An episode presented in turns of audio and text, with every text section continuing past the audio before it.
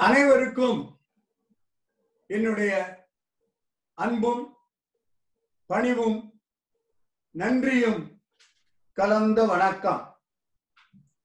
Singapore Hindu அறக்கட்டளை வாரியத்தின் ஆதரவிலும் நல் ஒழு நல் ஒத்துழைப்பிலும் இந்த கம்பராமாயண வகுப்பு நடைபெற்று வருகிறது. இன்று ஜூன் மாதம் பதினெட்டாம் தேதி வியாழக்கிழமை ஆண்டு இருபது இருபது இப்பொழுது நேரம் சிங்கப்பூர் நேரம் ஏழு முப்பது. இது மூன்றாவது வகுப்பு. சுந்தரகாண்டத்தில் ஆரம்பித்திருக்கின்றோம். இரண்டு வகுப்புகள் கழிந்து விட்டன இன்று மூன்றாவது வகுப்பு. வகுப்பில் இணைந்துள்ள அனைவருடைய பாதங்களையும் தொட்டு நன்றி சொல்லி ஆரம்பிக்கின்றேன். ஏனென்றால் நீங்கள் இணையவில்லை என்றால் வகுப்பு இல்லை. உங்களுடைய ஆதரவு உங்களுடைய வருகை இதுதான் எனக்கு டானிக். அதை பருகி வகுப்பை தொடங்குகின்றேன். அனுமன் மகேந்திரமலையின் உச்சியில் நின்று கொண்டு அங்கிருந்து வானில் பாய்கின்றான். இதை சென்ற வகுப்பில் பார்த்தோம். அவன் அவ்வாறு பாய்வதால் அவன் கொள்ளும் வேகத்தால் அவனுடன் மலையின் பல பொருட்களும் மலையில் சிறு சிறு குன்றுகளும் பாறைகளும் அவன் செல்லும் வேகத்தால் அவனுடன் இழுத்து செல்லப்படுகின்றன. அவ்வாறு இழுத்து செல்ல சென்ற இழுத்து செல்லப்பட்டவை வானில் ஒரு காடு போல பறந்து இருந்தது என்று கம்பனுடைய சென்ற வகுப்பின் இறுதி பாடலில் பார்த்தோம். அந்த பாடல் இவ்வாறு அமைந்தது. ஒரு இமீடியட் ரெஃபரன்ஸுக்காக அதை சொல்லுறேன் ஆயவன் எழுதலோடும் அரும் பனை மரங்கள் யாவும் வேய் உயர் குன்றும் வென்றி வேழமும் பிறவும் எல்லாம் நாயகன் பணி இது. என்ன நளிர் கடல் இலங்கை தாமும் பாய்வன என்ன வானம் படர்ந்தன பழுவம் மானோ. பழுவம் மான பழுவம் என்றால் காடு. சோ வானத்தில் ஒரு காடு தோன்றியது. இவையெல்லாம் அனுமனுடைய வேகத்தால் அனுமனுடன் புறப்பட்டு சென்றதால் ராமகாரியம் நடக்கிறது ராம கைங்கரியம் நடக்கிறது நாமும் பங்கு கொள்ள வேண்டும் என்ற ஆர்வத்தால் அவை கிளம்பி போயின. இது சென்ற வகுப்பில் நாம் பார்த்த இறுதி பாடல். இன்றைய வகுப்பின் முதல் பாடல் பாடலின் பொருள் அல்லது பாடலின் சாரம். பாடல் சொல்லும் செய்தி என்ன என்பதை முதலில் பார்த்து விடுவோம். இவ்விதம் அனுமன் சென்ற வேகத்தால் அவனுடன் இழுத்து செல்லப்பட்ட மரங்கள் மிருகங்கள் சிறு சிறு குன்றுகள் இவையெல்லாம் மேலும் வேகம் கொள்ள முடியாமல் இறுதி இலக்கான இலங்கையை சென்று அடைய முடியாமல் கொஞ்ச தூரம் போன உடனே எல்லாம் தொப்பு தொப்புன்னு வானத்திலிருந்து கீழே விழுந்து விட்டன. இதுதான் இன்றைய வகுப்பில் முதல் பாடல் சொல்லும் செய்தி. இப்பொழுது பாடலை பார்ப்போம். விஜய் பாடலை போடுங்க. பாடல் இப்பொழுது உங்கள் திரையில் எழுதப்பட்டிருக்கும் பாடலை என்னுடன் சேர்ந்து நீங்களும் படிக்கலாம். இசையுடை அண்ணல் சென்ற வேகத்தால் எழுந்த குன்றும் பசையுடை மரனும் மாவும் பல்லுயிர் குலமும் வல்லே திசையுற சென்று சென்று செரிகடல் இலங்கை சேரும் விசையில வாக தள்ளி வீழ்வன என்ன? வீழ்ந்த. இது பாடல். பாடலை பொதுவாக நான் புரிந்து கொள்ளும் விதம் அல்லது மெத்தட் அதை உங்களுக்கும் சொல்லித்தரேன். என் கூடவே வாங்க நீங்க. பாடலில் சொல்லப்படும் விஷயம் வீழ்ந்த. எல்லாம் வானத்திலிருந்து கீழே விழுகின்றன. இறுதி பாட இறுதி அடியின் இறுதி வார்த்தை வீழ்ந்த. எவ்வாறு வீழ்ந்தன? தள்ளி வீழ்வன என்ன வீழ்ந்த? அதாவது பின்னால் இருந்து யாரோ தள்ளி விட்டு கீழே விழுவது போல தள்ளி வீழ்வன என்ன வீழ்ந்த? புரியுது. ஏன் வீழ்ந்தன? ஏனென்றால் விசை இலவாக. விசை என்றால் வேகம் விசை என்றால் வலிமை ஆற்றல் விசை இலவாக வீழ்வன என்ன விழுந்த அதுக்கு உண்டான மொமெண்டம் இல்ல. அனுமனுக்கு அந்த மொமெண்டம் இருந்தது. சுயமாக அவனால் மேற்கொண்டு மேற்கொண்டு ஆற்றலையும் வலிமையையும் உண்டாக்கி கொள்ள முடிந்ததால் அனுமன் பறந்தான். அந்த சுயமாக விஷையை வலிமையை ஆற்றலை வேகத்தை இவற்றால் உண்டாக்கி கொள்ள முடியாததால் விசை இலவாக வீழ்வன என்ன வீழ்ந்த? விசை இலவாக தேவைப்பட்ட விசை இல்லை.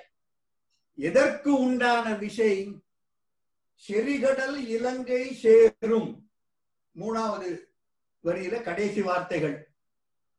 இலங்கை சேரும் விசை இலவாக. இலங்கையை சென்று அடையும் அந்த வலிமை அந்த ஆற்றல் இல்லாதவனவாக இலங்கை சேரும் விசை இலவாக எப்பேற்பட்ட இலங்கை? செறிகடல் இலங்கை. செறிதல் என்றால் மிகுதல் அதிகரித்தல் சூழ்தல். செறி கடல் கடல் சூழ்ந்த கடலால் சூழப்பட்ட ஒரு தீவு போல இருக்கும். செறிகடல் இலங்கை சேரும் விசை இலவாக வீழ்வன என்ன வீழ்ந்த? இவை எவ்வாறு சென்று கொண்டிருக்கின்றன? இந்த மரங்கள் எல்லாம் திசை உறச் சென்று சென்று மூன்றாவது அடி. திசை என்றால் தென் திசை அல்லது அனுமன் செல்லும் திசை. அதே டைரக்ஷன் திசை உற சென்று சென்று. முதல்ல மரம் சென்று விழுந்தது அப்புறம் யானை சென்று விழுந்தது அப்புறம் குன்றம் சென்று விழுந்தது என்று ஒவ்வொரு பொருளாக சென்று சென்று விழுந்தது என்று பொருள் கொள்ளலாம். அல்லது முதல்ல ஐம்பது அடி போச்சு அப்புறம் நூறு அடி போச்சு அப்புறம் இருநூறு அடி போச்சு அப்புறம் கீழே விழுந்தது என்று தொலைவு தொலைவாக சென்று. சோ சென்று சென்று என்பது சென்ற பொருட்களை குறிக்கலாம் அல்லது சென்ற தூரத்தையும் தொலைவையும் குறிக்கலாம். எல்லா திசையும் தென் திசை. திசை உற சென்று சென்று செவிகடல் இலங்கை சேரும் விசை தள்ளி வீழ்வன என்ன வீழ்ந்த? இரண்டாவது அடியின் இறுதி வார்த்தை வல்லே. வல்லே என்பது விரைவாக விழுந்தன. வல்லே திசை உறச் சென்று சென்று வேகமாக இலங்கை இருக்கும் திசையை செல்ல முயற்சித்தன முடியவில்லை. இப்போ புரிஞ்சு போச்சு. எல்லாம் கீழே விழுந்தன. இலங்கையை சென்று சேரும் வலிமை ஆற்றல் இல்லாததால் எல்லாம் கீழே விழுந்தன. எதையெல்லாம் விழுந்தன? இரண்டாவது அடி முதல் அடியில கொஞ்சம் குன்றும். குன்று கீழே விழுந்தது. பசையுடை மரன் மரன் என்பது மரம். பசையுடை மரம் பசுமை நிறைந்த மரம். பசையுடை குன்றும் பசையுடை மரனும் மாவும். மா என்றால் பொதுவாக விலங்கு இனம் பொதுவாக விலங்கினம்.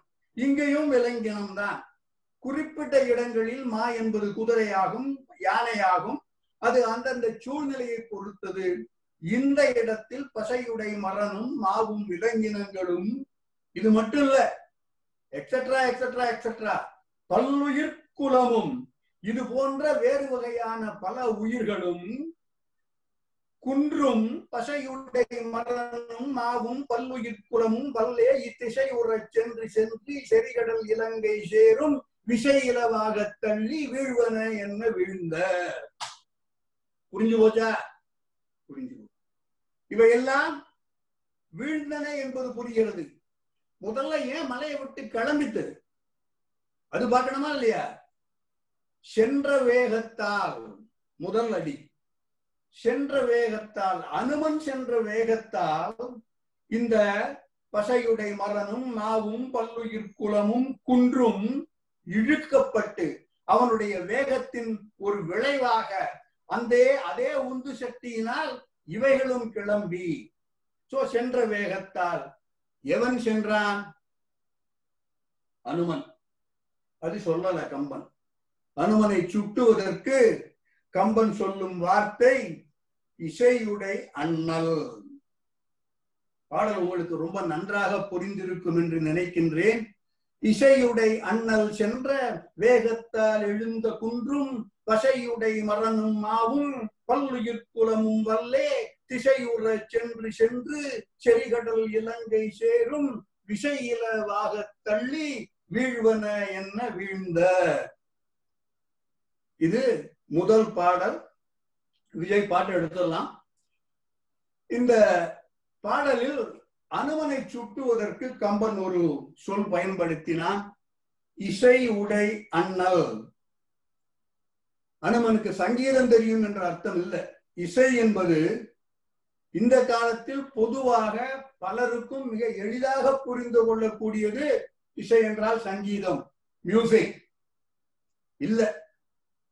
இசை என்பது பொதுவாக இலக்கியங்களில் சுட்டப்படும் பொழுது அது புகழ். வள்ளுவனுடைய குரல் உங்களுக்கு எல்லாம் ஞாபகம் இருக்கலாம். ஈதல் இசைப்பட வாழ்தல்.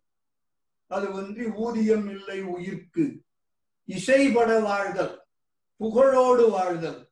ஆக இசை என்பது புகழ் இந்த இடத்தில். இசை உடை அண்ணல். மிகுந்த புகழை உடைய அண்ணல். இதுவரை கம்பன் நம்ம ஒரு இது பாட்டு பதினெட்டாவது பாட்டு. அனுமன் என்ற பெயரை எங்கேயும் சுட்டியதில்லை. அதை போக போக பார்க்கலாம். இது இன்றைய வகுப்பின் முதல் பாடல் இனி இரண்டாவது பாடலுக்கு போக போகின்றோம். இரண்டாவது பாடல் பாடலை படிக்கும் முன்பு பாடல் சொல்லும் செய்தி. பாடலின் உட்கருத்து பாடலின் செறிவு அல்லது சாரம் என்ன என்பதை பார்த்தால் பாடலை படிக்கும்போது உங்களுக்கு மிக எளிதாக புரிந்து கொள்ள தோதாக இருக்கும். இவ்வாறு அனுமன் செல்லும் வேகத்தால் சென்ற பல பொருட்களும் மேலிருந்து தொப்பு தொப்பு தொப்பு தொப்புன்னு கீழே விழுந்து விட்டன. இந்த கீழே விழுந்ததால் என்ன நிகழ்வு? அது அடுத்த பாடலில் சொல்லப்படுகிறது. கீழே விழுந்ததால் என்ன நகிழ் என்ன நிகழ்ந்தது என்றால் அங்கே ஒரு அணை தோன்றியது. அணை என்பது சேது. இந்த பொருட்கள் எல்லாம் மேலே இருந்து அனுமன் செல்லும் வேகத்தால் கிளம்பின தொடர்ந்து அந்த வேகத்தை மெயின்டைன் பண்ண முடியல. அவனுக்கு வேகமாக ஈடு கொடுக்க முடியாததால் அவை எல்லாம் கீழே விழுகின்றன கடலின் மேலே வீழ்கின்றன.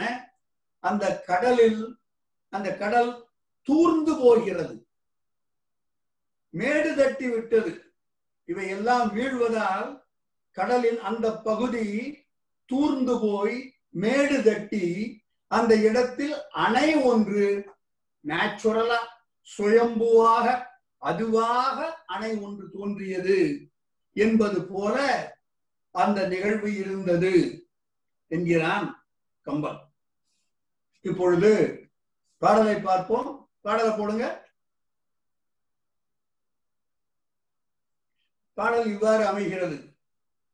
மாவோடு மரனும் வண்ணும் மாவோடு மரனும் மண்ணும் வள்ளியும் மற்றும் எல்லாம் போவது புரியும் வீரன் விஷயினால் புணரி போர்த்த தூவின மீ கீழும் மேலும் தூர்த்தன சுருதி அன்ன சேவகன் சீரா முன்னம் சேதுவும் இயன்ற மாதோ.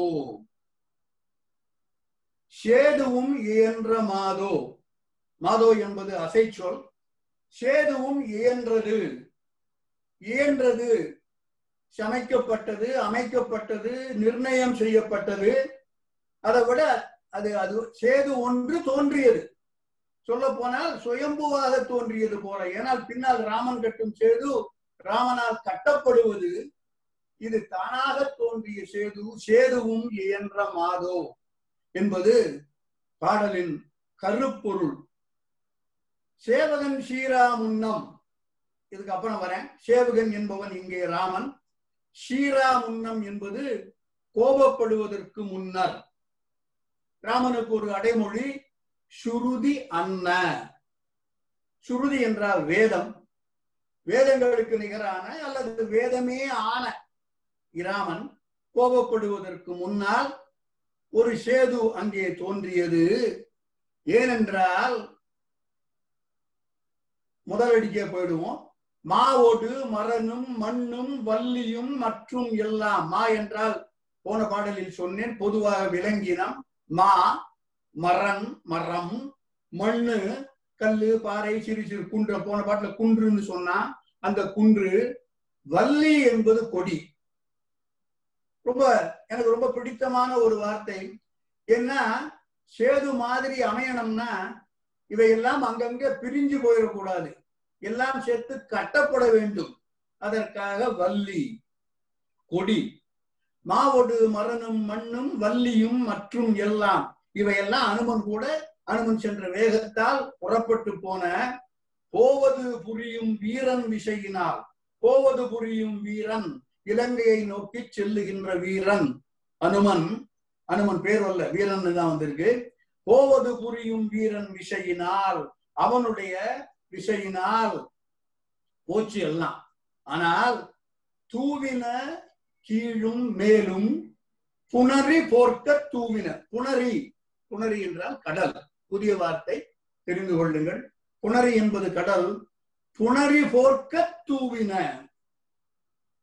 புணரியின் மீது அதை போர்வை போல போர்த்து விடக்கூடிய நிலைமையில் மேலே இருந்து கீழே விழுந்தன. மேலே இருந்து கீழே விழுந்தன. கீழும் மேலும் தூவின. எவையெல்லாம் தூவப்பட்டன? மாவோடு மரணும் மண்ணும் வள்ளியும் மற்றும் எல்லாம் எக்ஸட்ரா எக்ஸட்ரா ஏன் கீழே? புறப்பட்டதுக்கு காரணம் போவது புரியும் வீரன் விசையினால் புறப்பட்டு போச்சு. புணரி போர்க்க தூவின மேலும் கீழும் தூர்த்தன. அந்த இடம் அந்த பகுதி தூர்ந்து போய் மேடாக காணப்பட்டது. இது சுருதி அன்ன சேவகன் ஸ்ரீராமுன்னம் ராமனுக்கு கோபம் வர்றதுக்கு முன்னாலேயே சேதுவும் இயன்ற மாதோ. அங்கே ஒரு அணை தானாக எழுப்பப்பட் தானாக எழும்பியது போல காணப்பட்டது. பாடல் எடுத்துடலாம் விஜய் இது இரண்டாவது பாடல். இதுல ஒரு வார்த்தை அல்லது ஒரு சொற்றொடர். சேவகன் ஸ்ரீராமுன்னம். இதை கொஞ்சம் விளக்கமாக சொன்னாதான் புரியும். ராமன் கோபப்படுவதற்கு முன்னால் ஆனா வந்துருச்சு. கம்பராமாயணம் நிறைய படித்தவர்களுக்கு தெரிந்து இருக்கலாம். அவ்வளவு பரிச்சயம் இல்லாதவர்களுக்கு சொல்கின்றேன்.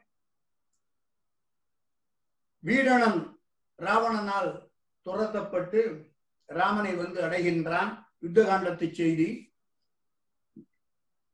இப்பொழுது வானரங்கள் இலங்கையை நோக்கி போகணும். இங்கிருந்து கடலை தாண்டி போகணும். அனுமன் ஒருவன் என்றால் தாவி போய் விடுவான். கடல் தாவு படலம். ஏகப்பட்ட வானரங்கள் எழுபது வெள்ளம் சேனை. எல்லாரும் இங்கிருந்து இலங்கைக்கு போகணும். கண்டிப்பாக ஒரு அணை தேவை. எப்படி போவது? என்று ராமன் வீடனிடம் ஆலோசனை கேட்க அவன் சொல்கின்றான் வருணனை நோக்கி வணங்கு வருணனை தொழு வருணனை ஜெபம் பண்ணு வருணனை போற்று வருணனைக்கு பூசை செய் வருணனை வேண்டி வழிபடுபடலாம்னே ஒரு படலம் வருணனை வேண்டுபடலாம். வருணனை நீ வேண்டினால் வருணன் உனக்கு அருள் செய்து சேது அமைக்க வழி சொல்லுவான் என்பது வீடனன் ராமனுக்கு சொன்ன ஆலோசனை. அதை ராமன் ஏற்றுக்கொள்கிறான். வருணனை நோக்கி தவம் செய்கிறான். ஏழு நாட்கள் கடற்கரையில் மணலில் தர்பை புல்லை பாயாக போட்டு அதில் அமர்ந்து வருண ஜபம் செய்கிறான். அவனை எப்படி எந்த முறையில் எவ்வாறு முறைப்படி தொழ வேண்டுமோ அவ்வாறு ராமன் வருணனை வேண்டுகிறான். ஒரு நாள் அல்ல இரு நாள் அல்ல ஏழு நாள் வல்ல வருணன். ஏழாவது நாள் மிகுந்த கோபம் கொள்கிறான் ராமன். காப்பியத்தில் ராமன் மிகுந்த சினம் கொள்ளும் கட்டம். இது ஒன்றுதான் என்று நான் நினைக்கின்றேன். அப்படி இல்லை என்றால் அவ்வாறு மிக மிக சினம் கொள்ளும் கட்டத்தில் இதுவும் ஒன்றாக இருக்கலாம். இதுக்கு ஈக்குவலா வேற எங்கேயும் ராமன் கோபப்பட்டதாக எனக்கு அறிந்து இல்லை. சுக்ரீவ் சுக்ரீவன்ட்ட போன்னு சொல்லி லக்ஷ்மணனை சொல்லி அனுப்புறான். கார்காலத்துல வராத போது அதை விட இங்கே கோபம் கொண்டான் என்று கொள்வதற்கு இடம் இருக்கிறது.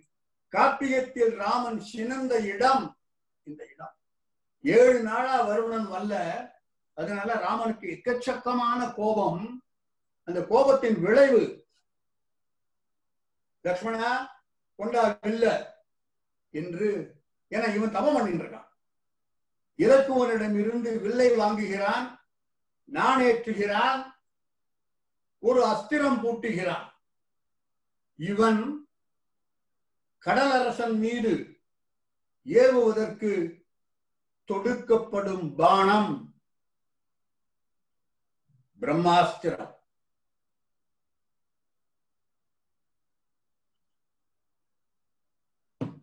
மிக கடுமையான விளைவுகளை உண்டாக்கக்கூடிய அஸ்திரம். இந்த அஸ்திரத்தை நீ ஏவாதே. என்று இலக்குவனை இரண்டு தடவை தடுத்தவன் இராமன். அவ்வளவு அழிவு. அதனால் பிரம்மாஸ்திரத்தை போடாதே என்று இலக்குவனை இருமுறை தடுத்தவன் இராமன். அப்பேற்பட்ட ராமன் எவ்வளவு சினம் கொண்டிருந்தால் அவன் வருணன் மீது அல்லது கடலரசன் மீது போடும் முதல் பானமே பிரம்மாஸ்திரமாக இருக்கும். அந்த சினத்தின் அளவை நீங்கள் புரிந்து கொள்ளலாம். இவ்வாறு அவன் பிரம்மாஸ்திரம் போடுவதற்காக தீர்மானித்தவுடன் அந்த அளவு ராமன் கோபப்படுகிறான். சேவகன் ஸ்ரீராமுன்னம். அவ்வாறு ராமன் சினந்த பிறகு வருணன் ஒப்புக்கொள்ள வருணன் வரான் அப்புறம். மன்னிப்பு கேட்கிறான். எங்கேயோ வேறொரு பிரச்சனை இருந்தது. ரொம்ப தொலைவில் இருந்தேன். நீ பூஜை செய்யறத நான் அறியவில்லை என்று ரொம்ப வருந்தி ராமன் அவன் சொல்வதை ஏற்றுக்கொள்கின்றான் வருணனை மன்னிக்கின்றான். வருணன் ராமனுக்கு வேண்டிய உதவி எல்லாம் செய்வேன் என்று சொல்லி சேது கட்டப்படுகிறது. அந்த சேது கட்டப்பட்டது அதன் பின்புலத்தில் இவ்வளவு இருக்கு. ராமனுக்கு கோபம் வந்து வருணன் மன்னிப்பு கேட்டு எக்ஸட்ரா எக்ஸட்ரா எக்ஸட்ரா அப்படிலாம் இல்லாம ரொம்ப ஈஸியா ரொம்ப மிக எளிதாக ஒரு சேவை இப்பொழுது வந்து விட்டதே. என்கிறான் கம்பன். சேவகன் ஸ்ரீராமுன்னம். சேவகன் என்று சுட்டப்படுபவன் ராமன் என்று சொல்லி உங்களுக்கு பல பேருக்கு சேவகன் ஒரு ஊழியன் ஒரு பணியாள் ஆபீஸ் பியூன் ஒரு வேலையாள் என்பது போல ஒரு அர்த்தம் துணிக்கலாம். கடவுளை சேவகன் என்று சொல்வது பக்தி இலக்கியங்களில் பல இடங்களில் நாம் பார்க்கலாம். என்னையும் ஒருவன் நாக்கி இருங்கடல் சென்னியில் வைத்த சேவக போற்றி. சோசோமி பேச்சு கேட்டவங்களுக்குலாம் கண்டிப்பா இந்த வார்த்தை ஞாபகம் வந்து சேவகன் ஆகி திண்டிலை தேவக சேவகன் ஆகி தின்சிலை ஏந்தி பாவகம் பல பல காட்டிய பரிசும். இதுவும் திருவாசகத்தின் ஒரு பாடல். குலசேகர ஆழ்வார். ராமனை தாலாட்டு பாடுகிறார். மலையதனால் அணை கட்டி ம- மலையதனால் அணை கட்டி மதிலிலங்கை அழித்தவனே அலைகடலை கடந்தமரற்கு அமுதொருளி செய்தவனே கலைவளவர் தாம்பாழும் கணபுரத்தன் கருமணியே சிலை வளவ சேவகனே ஸ்ரீராமா தாலேலோ என்பது குலசேகர ஆழ்வாரின் தாலாட்டு பாட்டு. ஒரு கொசுறு செய்தி. இவ்வளவு பாடல் பாடியிருக்கான் கம்பன். பத்தாயிரத்தி நானூறு பாடல் வரைக்கும் பாடியிருக்கான். ஒரு பாட்டு கூட தாலாட்டு இல்லை கம்பனில் பலர் இதற்கு வருத்தப்பட்டு இதை விட்டுட்டானே கம்பன் என்று குறிப்பாக சொல்வதை நான் கேட்டிருக்கிறேன். கம்பன்ல தாலாட்டு இல்லை. பக்தி இலக்கியங்களான நாலாயிர திவ்ய பிரபந்தம் திருவாசகம் இவை தவிர பக்தி இலக்கியமாக கருதப்படாத தமிழ் காப்பியங்களில் முதன்மையான காப்பியமாக கருதப்படும் சிலப்பதிகாரமும் இறைவனை சேவகன் என்று சுட்டுகிறது. பலருக்கும் அறிந்த பாடல் இது. மூவுலகும் ஈரடியால் முறை சிறம்பா வகை முடிய மூவுலகும் ஈரடியால் முறை நிரம்பா வகை முடிய தாவியசே வடிசேப்ப தம்பியொடும் காண்போந்து சோதரனும் போர் முடிய தொல்லிலங்கை கட்டழித்த சேவகன் சீர் கேளாத செவி என்ன செவியே? திருமால் சீர் கேளாத செவி என்ன செவியே? என்று சேவகன் என்று இளங்கோவடிகளும் ராமனை சொல்கின்றார். இது இரண்டாவது பாடல். இன்றைய வகுப்பு இனி அடுத்த பாடலை பார்க்க போகிறோம். மூன்றாவது பாடல் இன்றைய வகுப்பில் கடல்தாவு படலத்தின் பாடல் எண்ணிக்கை இருபது. பாடலை திரையில் பார்ப்பதற்கு முன்னால் பாடல் சொல்லும் பொருள் அதன் கருத்து செறிவு என்ன என்பதை பார்த்து விடுவோம். அவ்வாறு சொன்னால் பாடலை பார்க்கும் பொழுது உங்களுக்கு எளிதாக புரிந்து கொள்ள முடியும். அனுமன் வானில் பாய்ந்து பறந்து கொண்டிருக்கின்றான். அவனுடைய வேகம் என்ன ஆனது?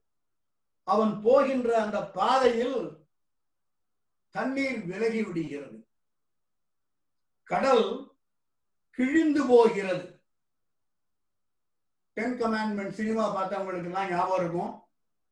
கடல் விலகி வழிவிடும். என்னுடைய பத்து வயசோ பன்னெண்டு வயசோ அப்ப பார்த்தது மோசஸ் போறதுக்காக கடல் விலகி வழிவிடும்.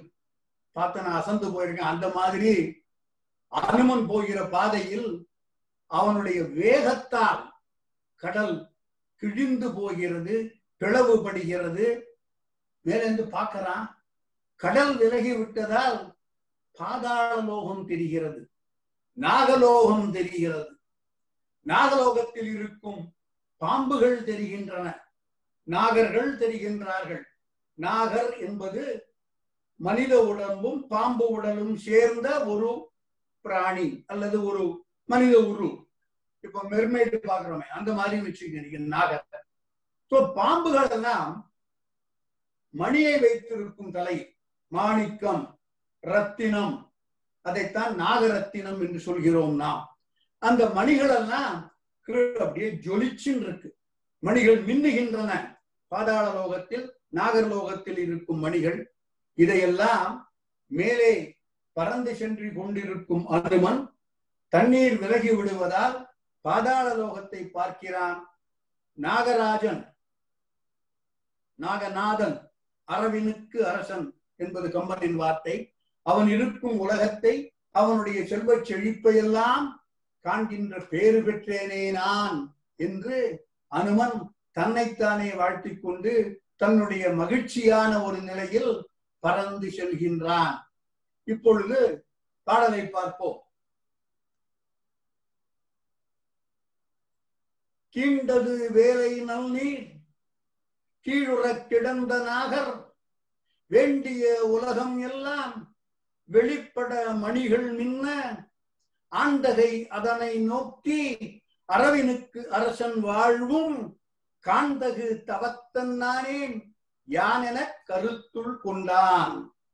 யான் என கருத்துள் கொண்டான்.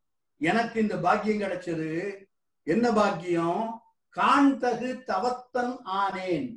தவம் செய்தால்தான் இந்த பாக்கியம் கிடைக்கும். இந்த பேரு கிடைக்கும். அந்த காந்தகு தவத்தன். அந்த தவம் செய்ததற்கு ஒப்பாக நான் இன்று பேறு பெற்றேன். எதை காண்பதற்கு? அரவினுக்கு அரசன் வாழ்வு. அரவினுக்கு அரசன் நான் சொன்னேன். அதான் நாகராஜா நாகநாதன்.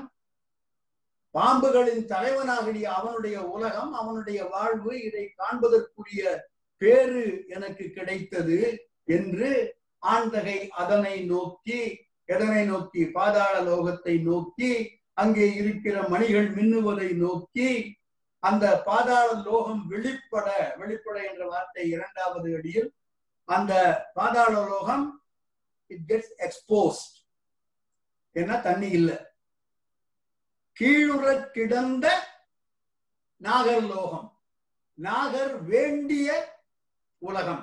வேண்டிய என்றால் நாகர் எந்த உலகத்தை தங்களுக்கு வேண்டும் என்று ஆசைப்பட்டார்களோ அவை அவர்கள் விரும்பிய வண்ணமே கிடைத்த உலகம். நாகர் வேண்டிய உலகம் எல்லாம் வெளிப்பட மணிகள் மின்ன ஆந்தகை அனுமன் அவற்றை நோக்கி அரவினுக்கு அரசன் வாழ்வும் காந்தகு தவத்தனானேன் யான் என கருத்துள் கொண்டான். இவ்வளவு ஏன் நிகழ்கிறது என்றால் கீண்டது வேலை. முதலடி கீண்டது என்றால் கிழிபட்டது பிளவுபட்டது வேலை என்றால் கடல் பலமுறை சொல்லி இருக்கின்றேன். இந்த வகுப்பில் கடல் என்ற சொல்லை விட வேலை என்ற சொல்தான் அதிகமாக பயன்படுத்தப்படுகிறது. கம்பனால் கீண்டது வேலை நல் நீர் நன்னீர்.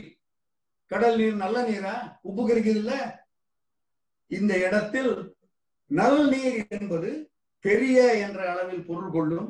நல்ல வெயில்ங்கிறோம். நல்ல வெயிலா? நல்ல சூடு. நல்ல சூட அதிகமான மிகுதியான என்ற பொருளில் சொல்லப்பட்டது. அல்லது நமக்கு தான் உப்பு கடல்ல எப்பேற்பட்ட உயிரினங்கள் எல்லாம் வாழ்கின்றன. எவ்வளவு அருமையான கடல்ல நாகரத்னம் இருக்கிறாங்க மணிகள் இருக்குங்கிறாங்க. இப்போ என்னெல்லாமோ கடல்ல ஏகப்பட்ட பொருள் அதனால் நல்நீர் என்று சொன்னாலும் பிழை இல்லை. நல்நீர் என்பது பொதுவாக இந்த இடத்தில் பெரிய அளவில் உண்டான நீர். பாடலை மீண்டும் ஒரு முறை பார்த்து விடுவோம். கீண்டது வேலை நல்நீர் கீழுற கிடந்த நாகர் வேண்டிய உலகம் எல்லாம் வெளிப்பட மணிகள் மணிகள் மின்ன ஆண்டகை அதனை நோக்கி ஆண்டகை. அப்பதான் எருகைக்கு வரும். கீண்டது வேண்டிய ஆண்டகை. நான் உங்களுக்கு பொருள் புரிவதற்காக ஆண் தகை. தகைமையில் மிகுந்த தகுதியில் சிறப்பில் மிகுந்த ஆண். ஆண் தகை அதனை நோக்கி அரவினுக்கு அரசன். அரவு என்றால் பாம்பு. அரவினுக்கு அரசன் வாழ்வும் காண்டகு தவத்தனானேன் யான் என கருத்துள் கொண்டான். பாடல் எடுத்துடலாம் இது இப்பொழுது நாம் அடுத்த பாடலுக்கு இன்றைய வகுப்பின் நான்காவது பாடலுக்கு செல்கின்றோம். இந்த பாடல் சொல்லும் செய்தியை முதலில் உள்வாங்கிக் கொள்ளுங்கள். பிறகு பாடலை திரையில் பார்க்கலாம். பாடலுடன் சற்று நேரம் பயணிக்கலாம். பாடல் சொல்லும் செய்தி இதுதான். அனுமன் பறந்து கொண்டிருக்கின்றான். கடல் கிழிந்து விட்டது. தண்ணி இல்ல அந்த அவன் போற பாதையில கீழே இருக்கும் நாகங்கள். அந்த நாகத்தை அனுமன் பார்க்கிறான். போன பாடல்ல பார்த்தோம். அனுமன் மட்டும்தான் நாகத்தை பார்ப்பானா? இந்த நாகங்களும் அனுமனை பார்க்கின்றன.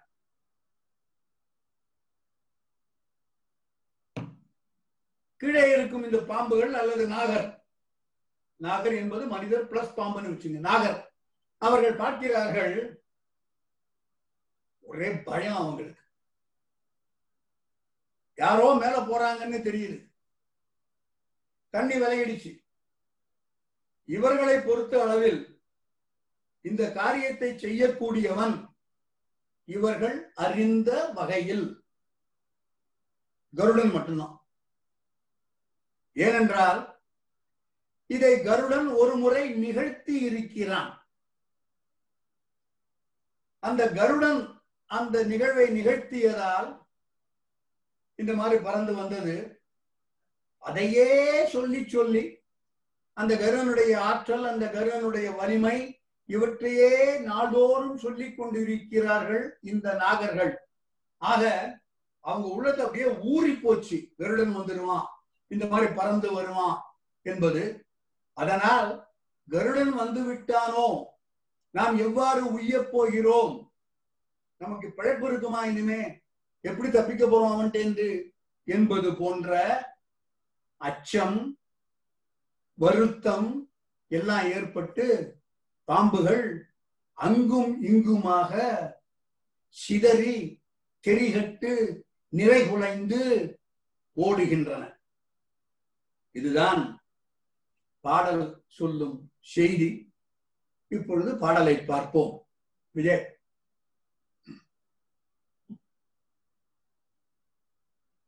பாடலை பார்ப்போம் விஜய்.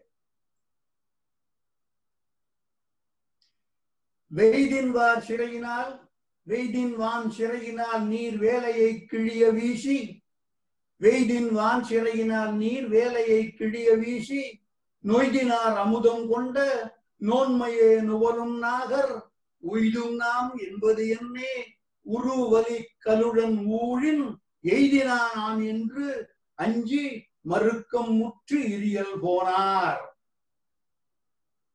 பாடலில் சொல்லும் செய்தி பேர் மினிமமா என்ன சொல்லப்படுகிறது என்றால் இரியல் போனார். இரியல் என்றால் நான் சொன்னது போல நிலை கொள்ளாமல் தட்டு தடுமாறி ஓடுதல். அதற்கு இரியல் என்று தமிழ் இலக்கியத்தில் பொருள். இரியல் போனார்.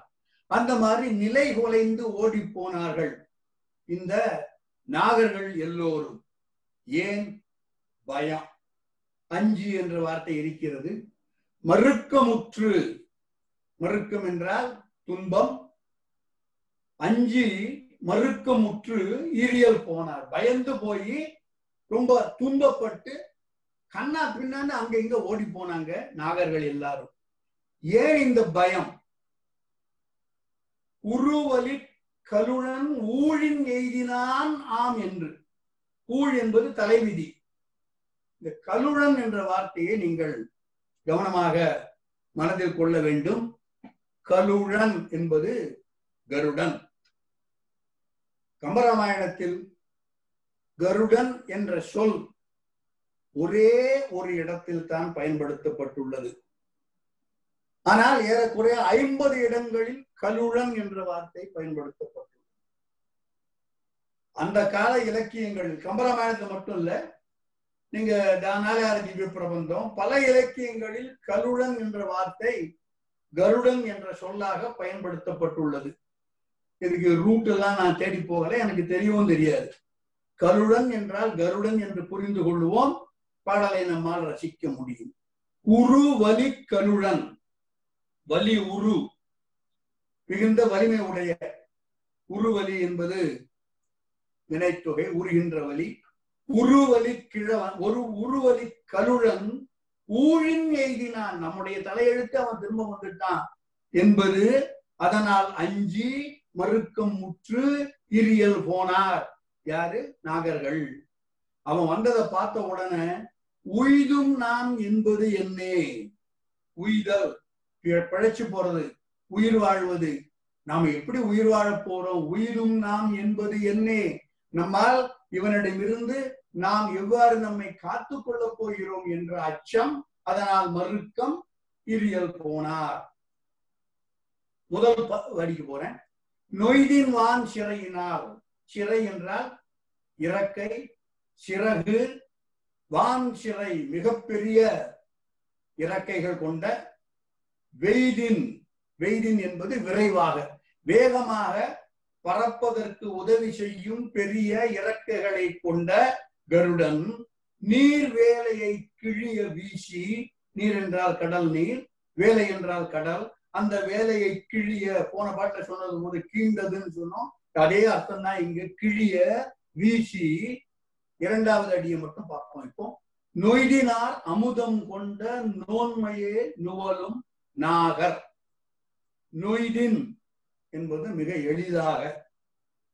அமுதம் அமிழ்தம் தேவாமிர்தம் நோன்மை வலிமை ஆற்றல் நுவலும் சொல்லுவது நாகர் நாகலோகத்து வாசிகள் நொய்தின் ஆர் அமுதம் கொண்ட நோன்மை. அதையே நுவலும் நாகர் அதை மட்டும்தான் சொல்லிக் கொண்டிருக்கிறார்கள். இந்த நொய்தினார் அமுதம் கொண்ட நோன்மை என்பதற்கு ஒரு கதை இருக்கிறது. அதை சொல்கிறேன். அதோட இந்த பாட்டுக்கு உண்டான விளக்கம் முடிஞ்சு அதனால பாடலை ஒரு முறை பார்த்து விடுவோம். வெய்தின் வான் சிறையினால் நீர் வேலையை கிழிய வீசி நொய்தினார் அமுதம் கொண்ட நோன்மையே நுவலும் நாகர். உய்தும் நாம் என்பது என்னே உருவலி கலுடன் ஊழின். எய்தினா நாம் என்றஞ்சி மறுக்க முற்று எரியல் போனார். மறுக்க முற்று என்ற சொல் வைமூக்கோ வைமு கோபாலகிருஷ்ணமாச்சாரியாருடைய கம்பராமாயண பாடல்ல இருக்கிற வார்த்தை. சென்னை கம்பன் கழகத்திலும் இப்போ சமீபத்துல பள்ளத்தூர் பழனியப்பன் போட்ட உரையிலும் அலக்கன் என்ற வார்த்தை இருக்கு. இந்த பாடபேதம் நிறைய பார்க்கலாம் கம்பராமாயணத்துல. அவங்க கூற்றுப்படி எய்தினாம் என்று அஞ்சி அலக்கன் முற்றிரியல் போனார் என்று இருக்கும். வைமுக்கோ மறுக்கம் முற்றிரியல் போனார் என்பது வைமுக்கோ சொல்லும் இது. பாடல் எடுத்துடலாம் இப்பொழுது நொய்யினார் அமுதம் கொண்ட நோன்மையே நுவலும் நாகர் நோன்மை என்றால் வலிமை என்று சொன்னேன் நுவலுதல் என்றால் சொல்லுதல். நொய்தின் என்பது மிக எளிவாக எளிதாக ரொம்ப ஒரு ஜுஜூபின்னு சொல்றோமே அந்த மாதிரி மிக எளிதாக இந்த காரியத்தை கருடன் செய்தானே என்று அதையே திரும்ப திரும்ப சொல்லிக் கொண்டிருக்கிறார்கள் இந்த நாகர்கள்.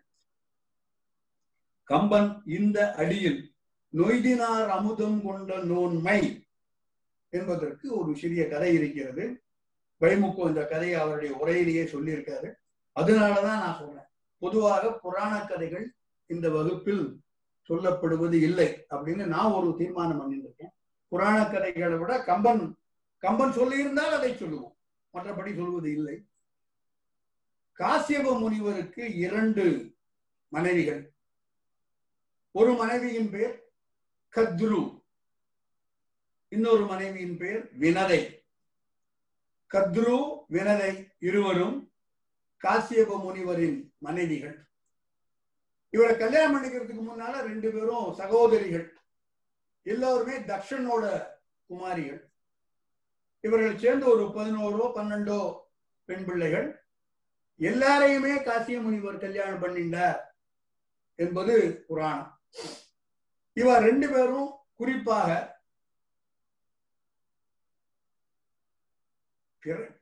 குழந்தைகளா இருக்கும் பொழுதே சிப்ளிங் ரைவல்ரி இருந்திருக்கும். உடம்பிறப்பு சண்டை. இப்ப ரெண்டு பேரும் கல்யாணம் பண்ணிட்டாங்க ஒரே ஆள. சகோதர சண்டையை விட இப்ப சக்களத்தி சண்டையும் கூட சேர்ந்துச்சு எப்போ பார்த்தாலும் ரெண்டு பேருக்கும் சண்டை யார் பெரியவை யார் இது. இந்த கத்ரு கொஞ்சம் மோசமான வினதை நார்மல். கத்ரு ஒரு நாள் ஒரு போட்டி வச்சு வினதையை கூப்பிட்டு போட்டி வரியான கேட்டு போட்டியின் நிபந்தனைப்படி வெற்றி பெற்றவர் தோற்றவரை அடிமை கொள்வார். அதாவது தோற்றவர் வென்றவருக்கு அடிமையாகி விடுவார். இதுக்கு நடுவில் ரெண்டு பேருக்கும் குழந்தை பிறக்கிறது.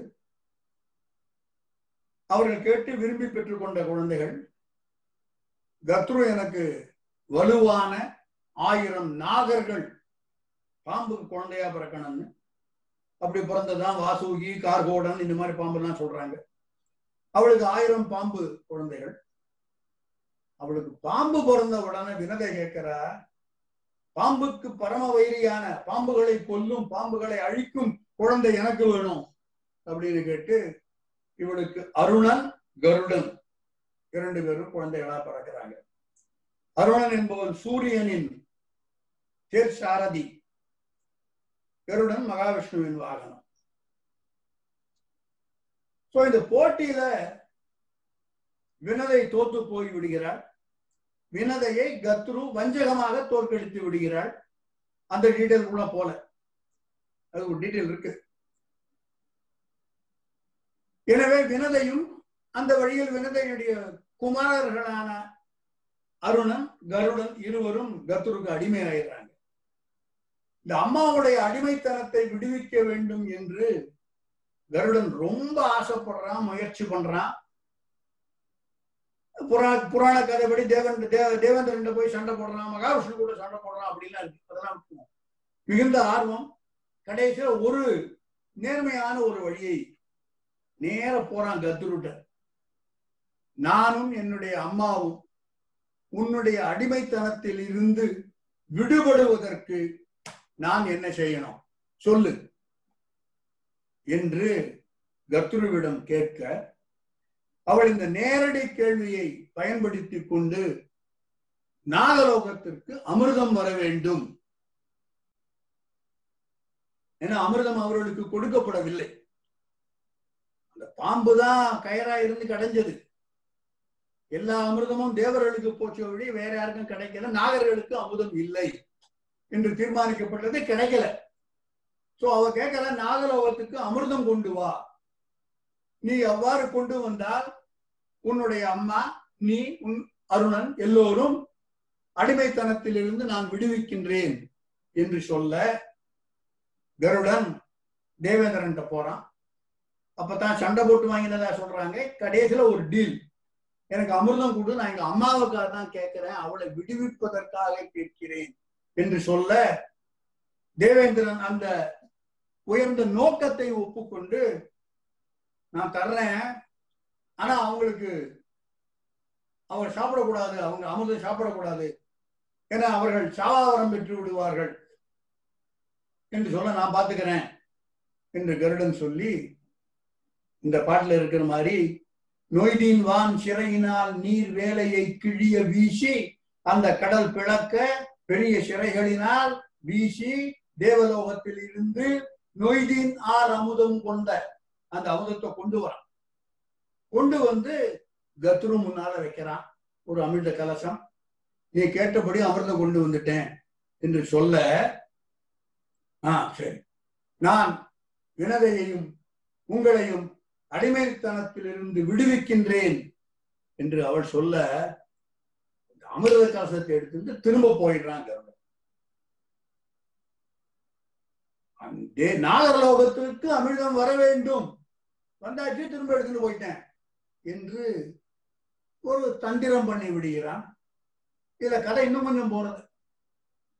அந்த அமிர்த கலசத்தை நம்ம எடுத்துக்கொண்டு போக அந்த கலசத்தை லேசா எங்கேயோ ஓரத்தை வழிஞ்சின்னு இருந்த ஒரு துளி அந்த கர்ப்பையில படர்ந்திருப்பதை பார்த்த பாம்புகள் எல்லாம் அவசர அவசரமா வந்து அந்த கர்ப்பையை நக்க அதனால் அவருடைய நாக்கு கிழியப்பட்டு அதனால் தான் பாம்புகளின் நாவு பிளவுபட்டு இருக்கிறது என்று புராண கதை போகிறது இந்த இதெல்லாம் விட்டுருவோம்.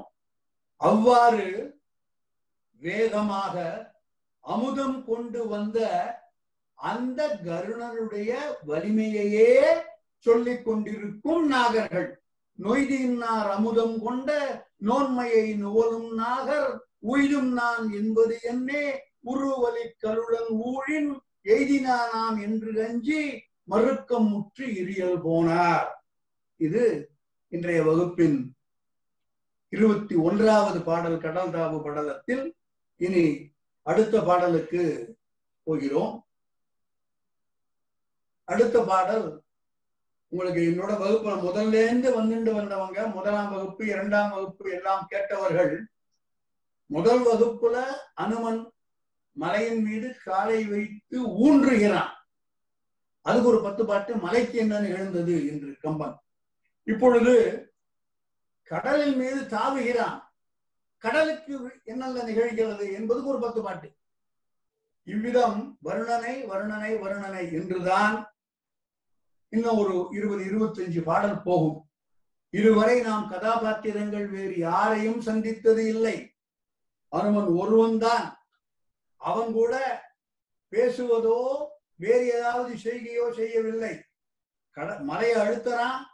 மடலுக்கு ஏற்பட்ட மலைக்கு ஏற்பட்ட நிகழ்வுகள் கடல் மீது பாய்கிறான்.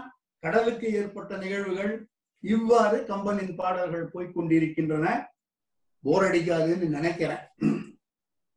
அடுத்த பாடல் பாடலின் சாராம்சம் பாடலின் பொருள் இதுதான். இவ்வாறு அனுமன் பறக்கிறான். மேல கீழே கடல் கிழிபடுகிறது. கடல் கிழிபட்டால் கடலில் உள்ள ஏராளமான உயிரினங்கள்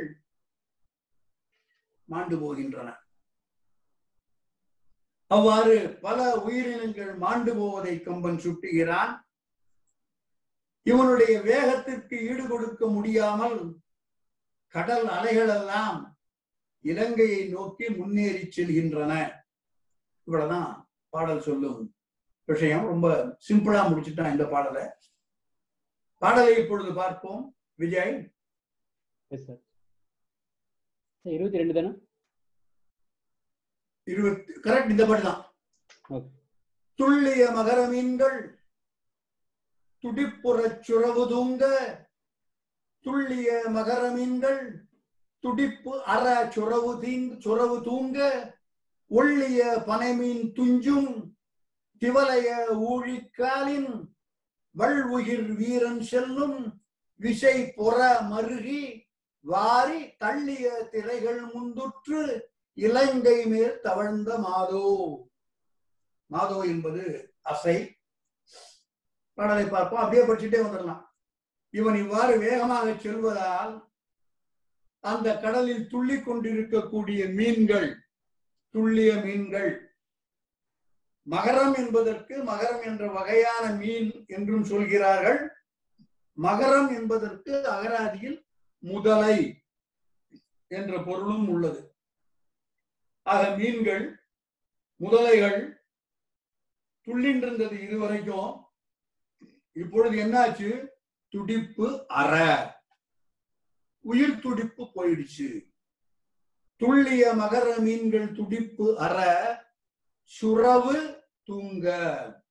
சுரவு சுறாமீன் தூங்க. அதுவும் இறந்து போக. ஒள்ளிய பனை மீன் துஞ்சும் திவலைய.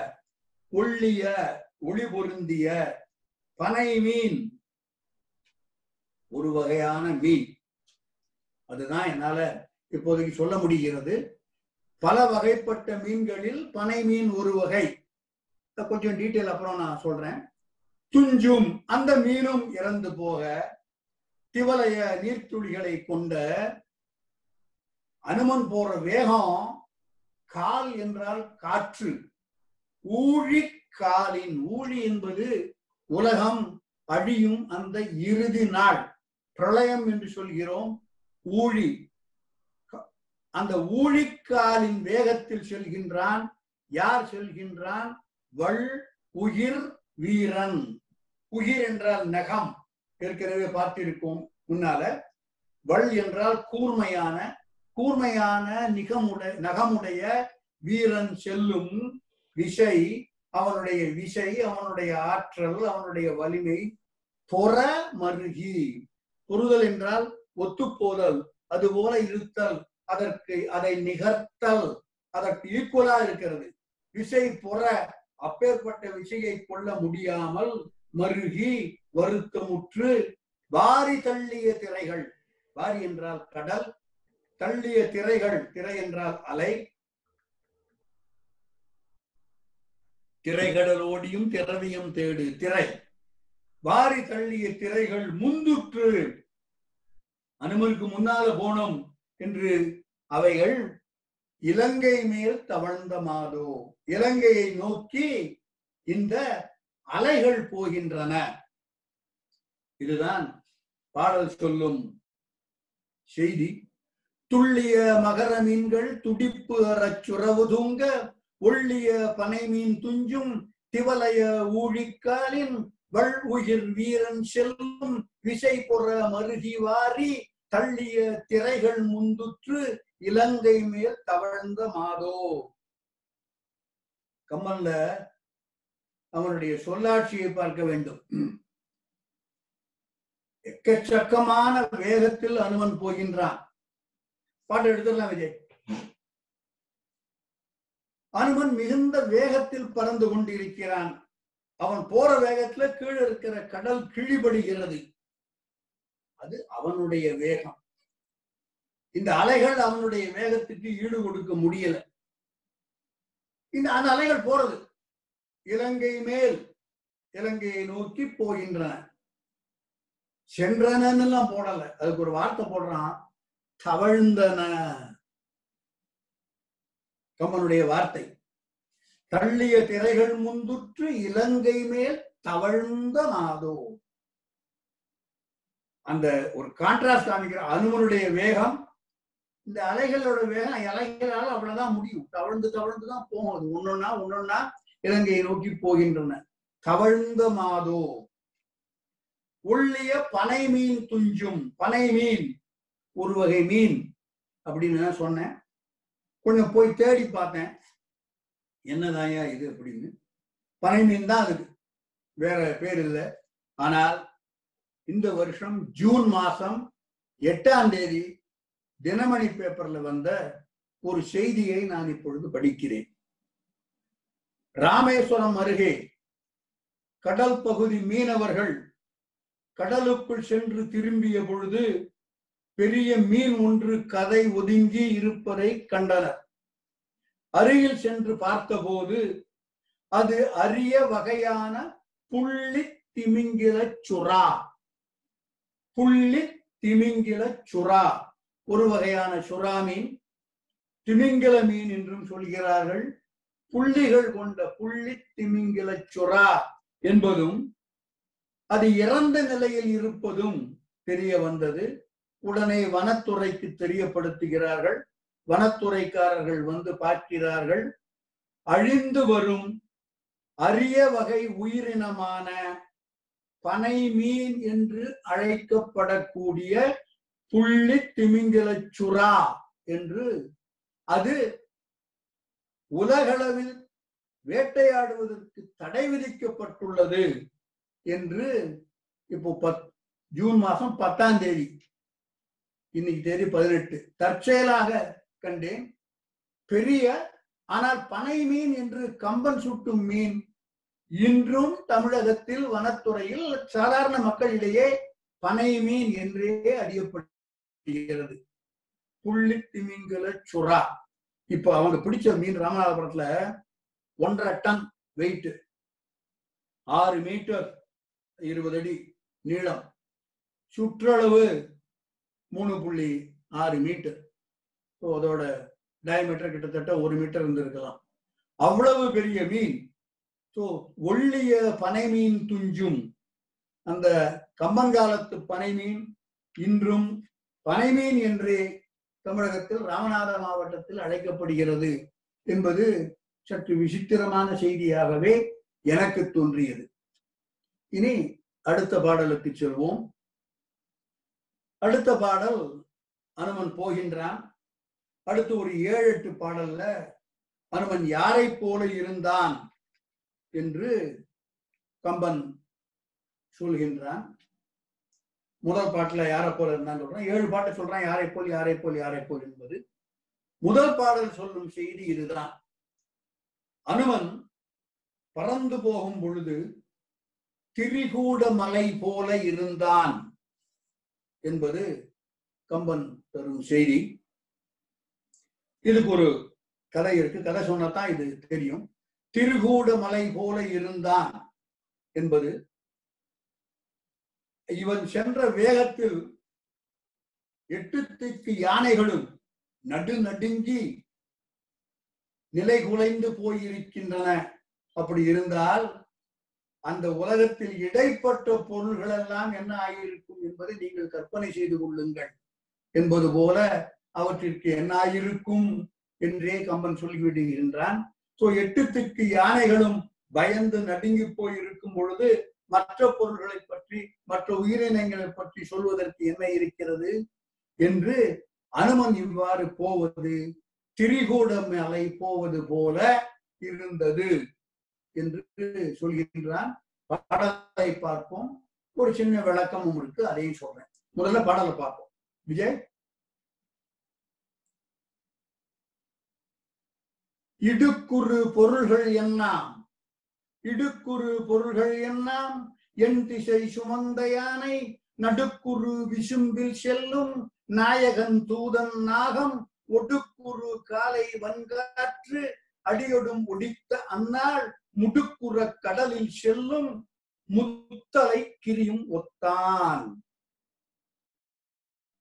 நான் எப்பவுமே சொல்ற மாதிரி பாடலை புரிந்து கொள்வதற்கு முத்தலை கிரியும் ஒத்தான் மூணு தலைகளை கிரி. நான் கிரின்னு சொல்றேன். கிரின்னு சொன்னதான் அந்த சரியா பொருள் போடணும். கிரினா மலை. முத்தலை கிரியும் ஒத்தான். மூன்று தலைகளை உடைய மலையை போன்று அந்த மலையை போன்று அனுமன் இருந்தார். அனுமனுக்கு ரெண்டு தோள் நடுவுல தலை. தோள்கள் மிக உயரமாக சோ இந்த இரண்டு தோல் நடுவே ஒரு தலை என்பது மூன்று சிகரங்கள் கடலில் பறந்து போவது போல இருந்தது. முத்தலை கிழியும் ஒத்தான். எப்படி எப்படி போறான் அவன்? முடுப்புற கடலில் செல்லும். அந்த வேகத்துல இவன் போறான். முதல் வரி இடுக்குறு பொருள்கள் என்னாம். இடுக்கிலே உடைய இடைப்பட்ட ஏனென்றால் எட்டுத்துக்கு யானைகளும் நடுக்கு உற நடுக்கமாக பயந்து போக விசும்பில் செல்லும் நாயகன் தூதன் அவன் தான் அனுமன். விசும்பில் செல்கின்றான் விசும்பு என்றால் ஆகாயம். ஆயா ஆகாயத்தில் செல்லும் நாயகன் தூதன் ராமதூதன்.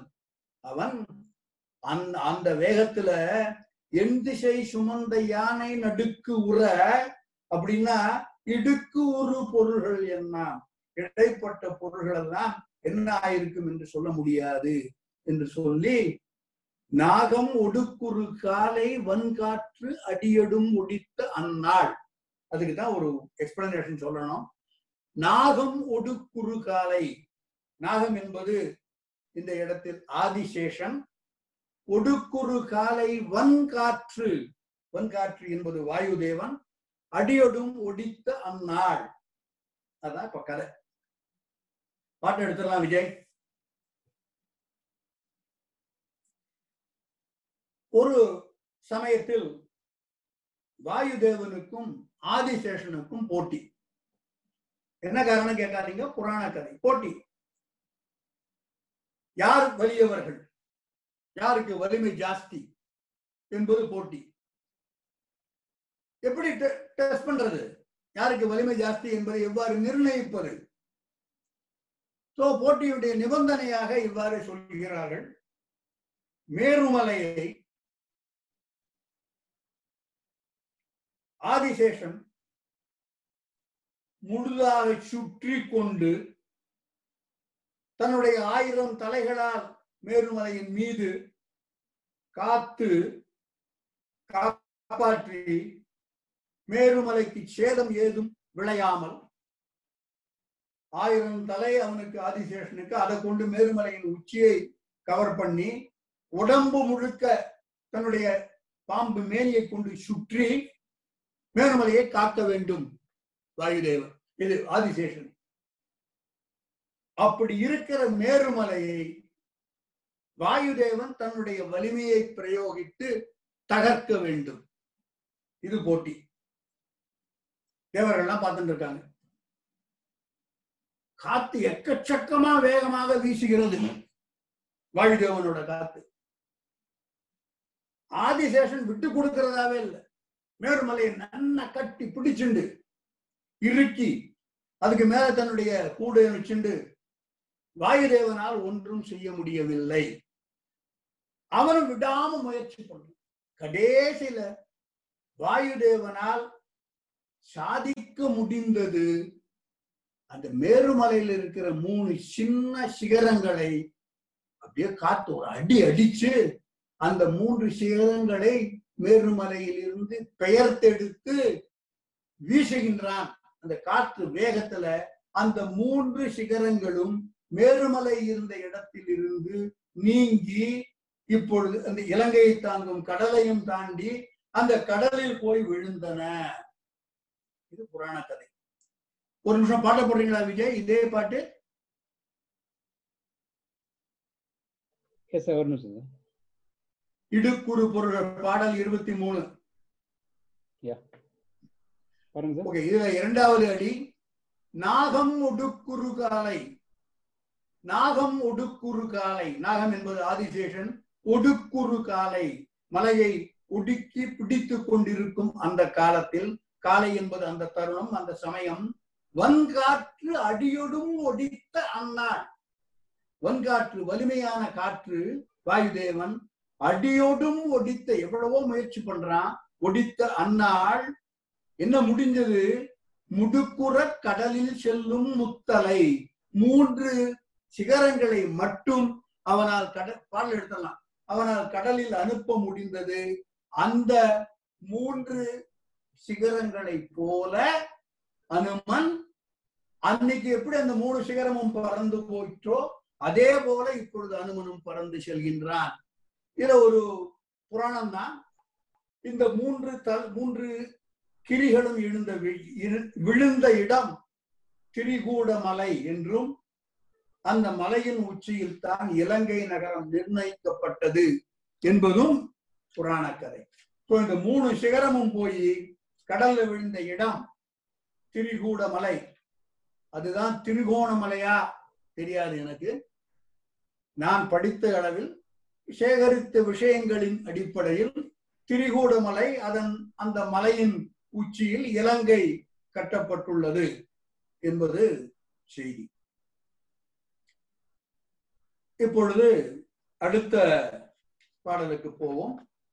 அடுத்த பாடல் சொல்லும் செய்தி ரொம்ப சிம்பிள் அனுமன் போவது பார்ப்பதற்கு புட்பக விமானம் புஷ்பக விமானம்.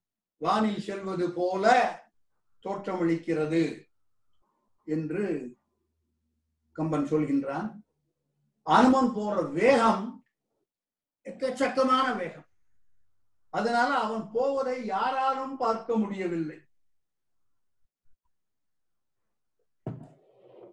இந்த யாராலும் என்பதற்கு ஒரு குறிப்பிட்ட ஆளை சொல்லி அவனாலேயே பார்க்க முடியலைன்னா நம்மளால எப்படி பார்க்க முடியும் என்று கம்பன் சொல்கின்றான். அவன் அவ்விதம் குறிப்பிட்ட ஆளாக சொல்வது இந்திரன். இந்திரனுக்கு உண்டான சில செய்திகளை சொல்லி அந்த இந்திரனுடைய கண்ணுக்கும் அகப்படாமல் இந்த கடல் மண் எல்லாவற்றையும் கடந்து இந்த அண்டத்தையே கடந்து செல்லக்கூடிய வேகத்தில் தன்னிகர் இல்லாத புட்பக விமானம் போவது போல அனுமன் பறந்தான் என்பது பாடல். பாடலை பார்க்கலாம். விஜய். சார்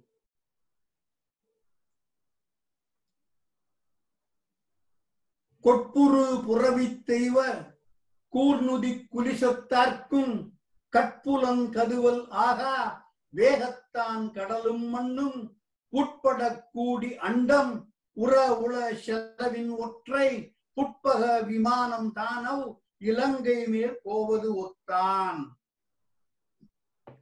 இலங்கை மேல் போவது ஒத்தான். இலங்கையை நோக்கி போவது போல இருந்தான். நான் சொன்னேன் எதை மாதிரிலாம் இருந்தான்னு. இது இரண்டாவது ஐட்டம். முதல் சென்ற பாடலில் திரி கூட மலை போல இருந்தான் என்று சொன்னான். இப்பொழுது புட்பக விமானம் போல் இருந்தான். இலங்கை மேல் போவது ஒத்தான். எது இலங்கை மேல் போகிறது? புட்பக விமானம் தான் அவ் இலங்கை மேல் போவது ஒத்தான். அதுபோல அனுமன் சென்று கொண்டிருக்கிறான். அவனுடைய வேகம் கட்புலன் கதுவா வேகம். இரண்டாவது அடி. கட்புலன் கண் புலன் கண்ணாகிய புலன். கண் என்னும் பொறியினால் கதுவல் பற்றுதல். கண்ணுடைய பொறிக்கு அகப்படாத வேகத்தில் கடல் மண் உட்பட அண்டம் உற உள செலவு. செலவு என்றால் பயணம் செல்லுதல் போக்கு என்று அர்த்தம். இந்த உலகத்தையே தாண்டக்கூடிய அளவில் கடலும் மண்ணும் உட்பட கூடி அண்டம் உற உள செலவு இந்த செலவு என்பது சொன்னேன். பயணம் அல்லது போக்கு அந்த ஒரு பிரயாணம் அது ஒற்றை புட்பக விமானம். ஒற்றை என்பது தன்னிகர் இல்லாத one and only one unique அந்த புட்பக விமானம் போல அனுமன் பறந்தான். யாருடைய கண்ணுக்கும் தென்படலை? யாருடைய கண்ணுக்கு தென்படவில்லை என்பது குலிசத்தார்க்கும் குலிசம் என்பது இந்திரனின் வஜ்ராயுதம். குலிசம் குலிசத்தை ஆயுதமாக கொண்ட முதல் அடி குலிசத்தை ஆயுதமாக கொண்டவன் கொப்பு உரு புறவி. புறவி என்பது அவனுடைய புறவி அவனுடைய குதிரை இந்திரனுடைய குதிரை அதற்கு உச்சை சிரவம் என்று பெயர் சொல்கிறார்கள் புராணத்தில். கொப்பு என்றால் சுழற்சி அல்லது பெயர்தல். பல இடங்களுக்கும் சென்று வரக்கூடிய உலகத்தை எல்லாம் சுற்றி வரக்கூடிய உலகத்தின் பல இடங்களுக்கும் சென்று வரக்கூடிய இந்திரன் அந்த புரளியையும் தெய்வ கூர் நுதி குலிஷம். நுதி என்றால் நுனி. கூர் நுதி. கூர்மையான நுனியை உடைய குலிஷம் வஜ்ராயுதம் அதை உடைய இந்திரனாலும் அவனுடைய கட்புலன் கருவா வண்ணம் அவனுடைய கண்ணுக்கும் புலப்படாத வேகத்தில் அனுமன் சென்றான். இதுல ஒரு சின்ன நயம். இந்திரனுக்கே பார்க்க முடியலைன்னா ஏன்னா அவனுக்கு ஆயிரம் கண். நமக்கெல்லாம் ரெண்டு கண் தான். அவனாலே பார்க்க முடியாத அளவு என்று அனுமன் சென்ற வேகத்தை கம்பன் சுட்டுகிறான். மணி எட்டே முக்காலாச்சு. ஒரு பதினைந்து நிமிடம் வினா விடை என்பதாக ஒரு கேள்விகள் வந்திருக்கின்றன. வந்திருக்கிறது. அந்த கேள்விய கேள்வி இல்லை வினா. அதற்கு பதில் சொல்லும் முகமாக. அதே போல இன்றைய வகுப்பு குறித்து யாரேனும் ஏதேனும் கேள்விகள் கேட்க வி- விரும்பினால் அதை சாட்லயோ இல்லைன்னா எந்த மெத்தட்லயோ நீங்க ஹோஸ்ட் விஜய்க்கு கம்யூனிகேட் பண்ணா உங்களுடைய மைக்க அவர் அவ்வப்பொழுது அன்மியூட் பண்ணி உங்களை கேள்வி கேட்க கேள்வி கேட்பதற்கு வசதி செய்து கொடுப்பார். அது இன்னும் ஆரம்பிக்கல. அதற்கு முன்னால் சென்ற வாரம் எனக்கு வந்த ஒரு கேள்வி. கேள்வின்னு சொல்ற திரும்ப திரும்ப. வினா. இங்க ஒரு விஷயம் உங்களுக்கு சொல்லிடுறேன். வகுப்பில் இணைந்திருக்கும் அனைவருக்கும் உங்களுக்கெல்லாம் இந்த வகுப்பிற்குரிய பாடல்கள் மின்னஞ்சல் மூலமாக வந்திருக்கும் என்று நம்புகிறேன். ராஜி எங்கிட்ட சொன்ன கணக்குப்படி இருநூத்தி ஐம்பது பேருக்கு போயிருக்கு என்று நான் அறிகிறேன். உங்களுக்கு என்ன உங்களுக்கு எந்த மின் அஞ்சலில் இருந்து பாடல்கள் உங்களுக்கு வந்ததோ அதே மின் அஞ்சலுக்கு நீங்கள் உங்களுடைய ஐயங்களை எழுதி அனுப்பலாம். அடுத்த வகுப்பில் கூடுமானவரை ஒரு வகுப்புக்கு அடுத்த வகுப்புல அதற்கு என்னால் விடை கண்டுபிடிக்க முடியுமானால் கண்டுபிடித்து சொல்லுவேன். இல்லைன்னா கொஞ்சம் டைம் ஆகும் அவ்வளவுதான். அந்த வகையில் சென்ற வகுப்பில் இருந்து எனக்கு வந்த ஒரு வினாவிற்கு இப்பொழுது நான் விடை தரலாம் என்று நினைக்கிறேன். திரும்ப சொல்கிறேன். எந்த மின்னஞ்சலில் இருந்து உங்களுக்கு பாடல்களின் வரிகள் இந்த வகுப்புக்கு என்னென்ன இந்த கிளாஸுக்கு என்னென்ன பாடல்கள் என்று வந்ததோ அதே மின்னஞ்சலுக்கு உங்களுடைய வினாக்களை நீங்கள் அனுப்பலாம். வினாக்கள் இருந்தால் சந்தேகம் இருந்து அதை தெளிவித்துக் கொள்ள வேண்டும் என்ற ஆர்வம் இருந்தால் அனுப்பலாம். தயவு செய்து ஐயா வகுப்பு ரொம்ப நல்லா இருக்கு. அஹ் மிகுந்த மகிழ்ச்சி அடைகிறேன். இதெல்லாம் வேண்டாம். நீங்க சொல்வது உண்மை. அது எனக்கு தெரியறது வகுப்பு நல்லா இருக்கு. நீங்க சந்தோஷமா இருக்கீங்க. அதெல்லாம். ஆனால் மற்றவர்களுக்கு பயன்படும் வகையில் உங்களுக்கு ஏதேனும் ஐயம் குறிப்பிட்ட அதுவும் பொதுவாக கம்பராமாயணம் சம்பந்தமாக இருந்தால் மட்டும் கேளுங்கள். ரொம்ப ஸ்பெசிபிக்கா ஏதாவது கருத்து சொல்லணும்னா சொல்லலாம். கூடுமானவரை கருத்து சொல்வதை விட ஐயம் தெளிதல் என்ற முறையில் இந்த நிகழ்வை இந்த மின்னஞ்சல் மூலம் நீங்கள் கேட்பது அதற்கு நான் விடை தருவது என்பதை பயன்படுத்திக் கொள்ளலாம். அதாவது இந்த வகுப்பில் இப்ப இன்னொரு பத்து நிமிஷம். வினாவிடை மாதிரி நேரடியாக என்னிடம் கேட்க முடியும். அது போக மீதம் இருந்தால் அந்த சேனலையும் நீங்க பயன்படுத்திக் கொள்ளலாம். சென்ற வகுப்பில் முடிந்த பிறகு எனக்கு வித்யா அருண் என்பவரிடமிருந்து ஒரு வினா வந்தது. வினாவை இப்பொழுது படிக்கிறேன். என்னிடம் இருக்கும் வால்மீகி ராமாயணத்தின் தமிழ் விளக்க நூலில் அனுமன் கடல் தாவும் முன்னர் காற்றினும் கடிய வேகமுள்ள ராபவானத்தை போல காற்றினும் கடிய வேகமுள்ள ராமபானத்தை போல இலங்கை மாநகரில் புகுவேன். சீதையை மீட்டு அழைத்து வந்து விடுவேன் என்று சூளுரைக்கின்றார். இந்த வார்த்தைகள்லாம் வித்யாரனோட வார்த்தை. இப்படி எதுவும் கம்பனில் காணப்படவில்லை. அளவாக பேசுபவராக கம்பனில் அனுமன் காட்டப்பட்டிருக்கிறாரா? இதுதான் அவங்களுடைய கேள்வி. அளவாக பேசுவராக கம்பன் அனுமனை படைத்திருக்கின்றானா? இல்லைன்னு சொல்லுவேன். நிறைய பேசுறான். சொல்லின் செல்வன் அவன். அவனுக்கு கொடுத்த சிறப்பான பட்டம். ராமனால் கொடுக்கப்பட்ட செல்வன் யார் கொல் இச்சொல்லின் செல்வன் என்று அனுமனை சந்தித்த உடனேயே ஒன்னு ரெண்டு பாட்டுக்கு முன்னாலேயே இதை ராமன் சொல்லி விடுகிறான் அளவாக பேசுபவனாக அனுமன் சித்தரிக்கப்படவில்லை. அப்புறம் அவங்க சொல்லியிருக்காங்க காற்றினும் கடிய வேகமுள்ள ராபமானத்தை போல இலங்கையில் புகுந்து சீதையை மீட்டு கொண்டு வந்து விடுவேன் என்று வால்மீகத்தில் சொல்லப்பட்டிருக்கிறதே இப்படி எதுவும் கம்பனில் காணப்படவில்லை என்பது அவரோட ஸ்டேட்மெண்ட் கம்பன்ல இருக்கு. வால்மீகியில் இது எந்த இடத்தில் சொல்லப்பட்டிருக்கிறது என்று போய் பார்த்தால் அதே இடத்தில் கம்பனிலும் சொல்லப்பட்டிருக்கிறது. இந்த வால்மீகியில் இருக்கிற ஸ்டேட்மெண்ட் கிஷ்கிந்தா காண்டத்தில் கம்பனிலும் இதே ஸ்டேட்மெண்ட் கிஷ்கிந்தா காண்டத்தில் என்ன நடக்கிறது என்றால் அங்கதன் தலைமையில் ஒரு குழு சுக்ரீவன் இருக்கும் இடத்திலிருந்து தென் திசை நோக்கி சீதையை தேடி வருகிறார்கள் மகேந்திரமலைக்கு வருகிறார்கள்.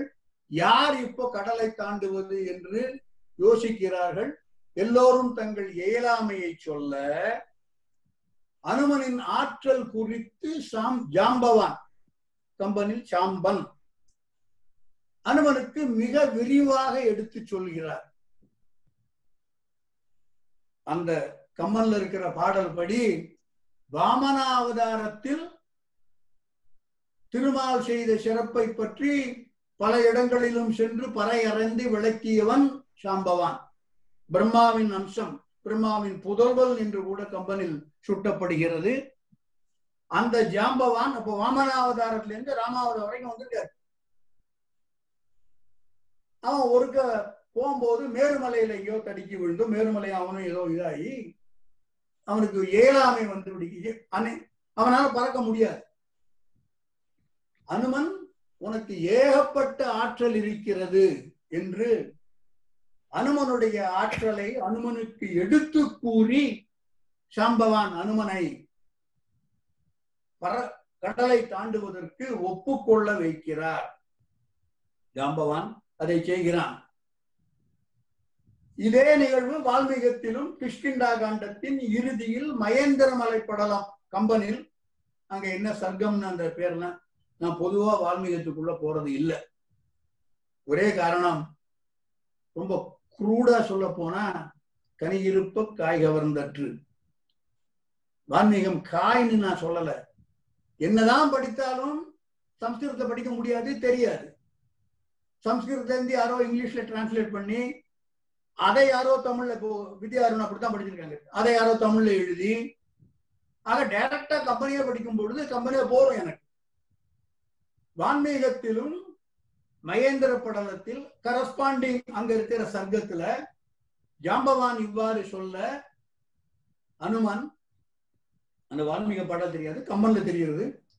ஐயா நீங்களே எவ்வளவு பெரியவர் உங்களாலேயே இந்த காரியத்தை செய்ய முடியும்.